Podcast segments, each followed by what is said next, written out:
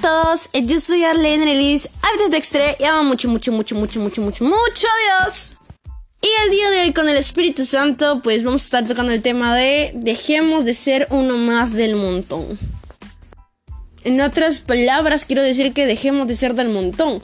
No seamos iguales a como el mundo cree que debemos ser.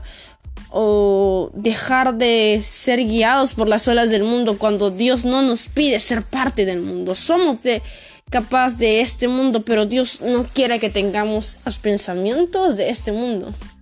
Porque recordemos que Jesús dijo, Padre, yo no quiero que los apartes, partes de este mundo. Mas te pido, Señor, que... sino que los guardes del... Y Jesús nos hace entender que no somos de este mundo, aunque pues vivamos en él. Por partir de que nos entregamos y servimos a Dios, ya no pensamos igual. No somos uno más el montón, sino que muchos son los llamados, pero pocos son los escogidos. Ya no participamos en cosas que antes hacíamos, nuestra antigua naturaleza. Entonces podemos entender que hay unas palabras grandes que nos dice Jesús y yo quiero que en verdad podamos entender que dejemos de ser uno más del montón. No somos iguales. Por eso yo quiero que me acompañes a Éxodo capítulo 12 versículo 27 al 28 que dice, sea, le dirán, está cerca esta cena es, la Pascua, en honor a nuestro Dios, cuando Él recorrió todo Egipto para matar a los hijos mayores de los egipcios. Pasó de largo frente a nuestras casas y nos libró de la muerte. Cuando Moisés terminó de hablar, todos los israelitas se arrodillaron y adoraron a Dios. Y lo que Dios les había ordenado a Moisés Aarón. Los israelitas cuando estaban en Egipto tenían esa mentalidad de decir soy uno más del montón soy uno más del montón porque mi pueblo está siendo esclavo, soy uno más del montón porque no soy el protagonista, no estoy viviendo como debería vivir, no tengo libertad. Eso es lo que creían los israelitas. Pero cuando vino Dios a rescatarlos, ese milagro que marcó sus vidas de, de la muerte de todos los pues hijos primeros de Egipto y que Israel quede liberado de esa muerte nos hace entender que en ese momento ellos quedaron en libertad porque después de eso fue declarada su libertad. Entonces ese milagro marcó una, un antes porque ya no eran uno más el montón, sino que sabían que tenían a Dios. Desde que Dios hizo esa promesa con Abraham, ya no eran uno más el montón, pero en ese momento los israelitas nunca habían conocido la libertad. Pero ahí desde ese entonces vieron que había libertad.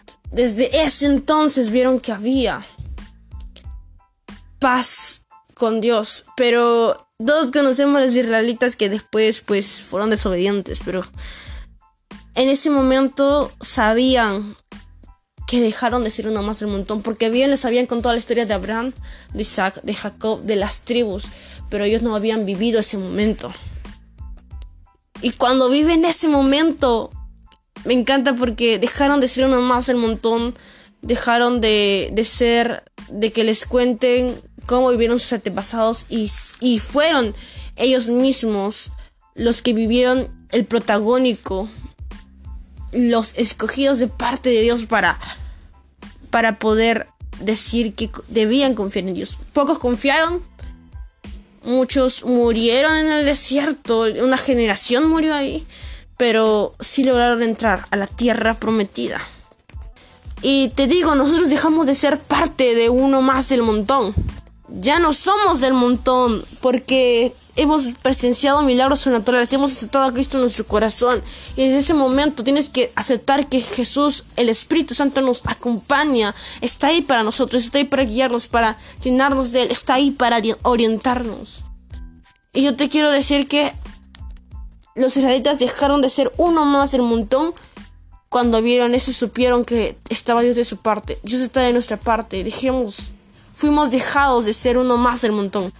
Ahora nuestro pensamiento, nuestra mente, nuestra forma de vivir está en Cristo, nada más en Él.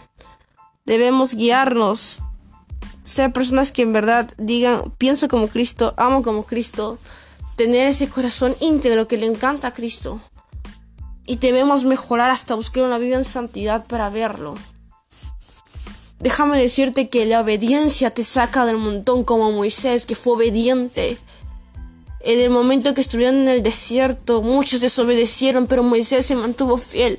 Y él fue, él sabía que dejó de ser uno más del montón. Los israelitas dejaron de ser uno más del montón, pero muchos no creyeron. Siguieron creyendo que eran del montón. No confiaban en Dios, eran desobedientes. La desobediencia te pone en el montón, te hace, te hace ser igual al montón, pero la obediencia te saca del montón seamos obedientes y demostremos que no somos del montón, somos diferentes, somos únicos, porque Dios está de nuestro lado. Sabes que con Dios y la obediencia nadie nos para. Así que yo quiero terminar orando para decir, amado Espíritu Santo, toca nuestro corazón, nuestra vida, Ayúdanos a tener un corazón íntegro, a dejar de ser uno más del montón, a ser apasionados, llenados de ti, porque en verdad, Señor, necesitamos depender de ti, dejar de ser del montón y ser apasionados, amados, llenados de ti. En el nombre poderoso de Jesús te doy la gloria y la honra, porque sin ti nada, soy sin ti nada, podemos, porque toda la gloria es para ti.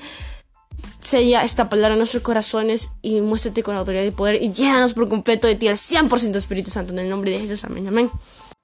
Así que se tope el podcast de Recuerda que todo es para el Espíritu Santo, que no hay nadie más poderoso que Dios y que si Él contigo, ¿quién contra ti? Así que muchas bendiciones. Ya haré podcast anteriores dándole la gloria al Espíritu Santo. Muchas bendiciones.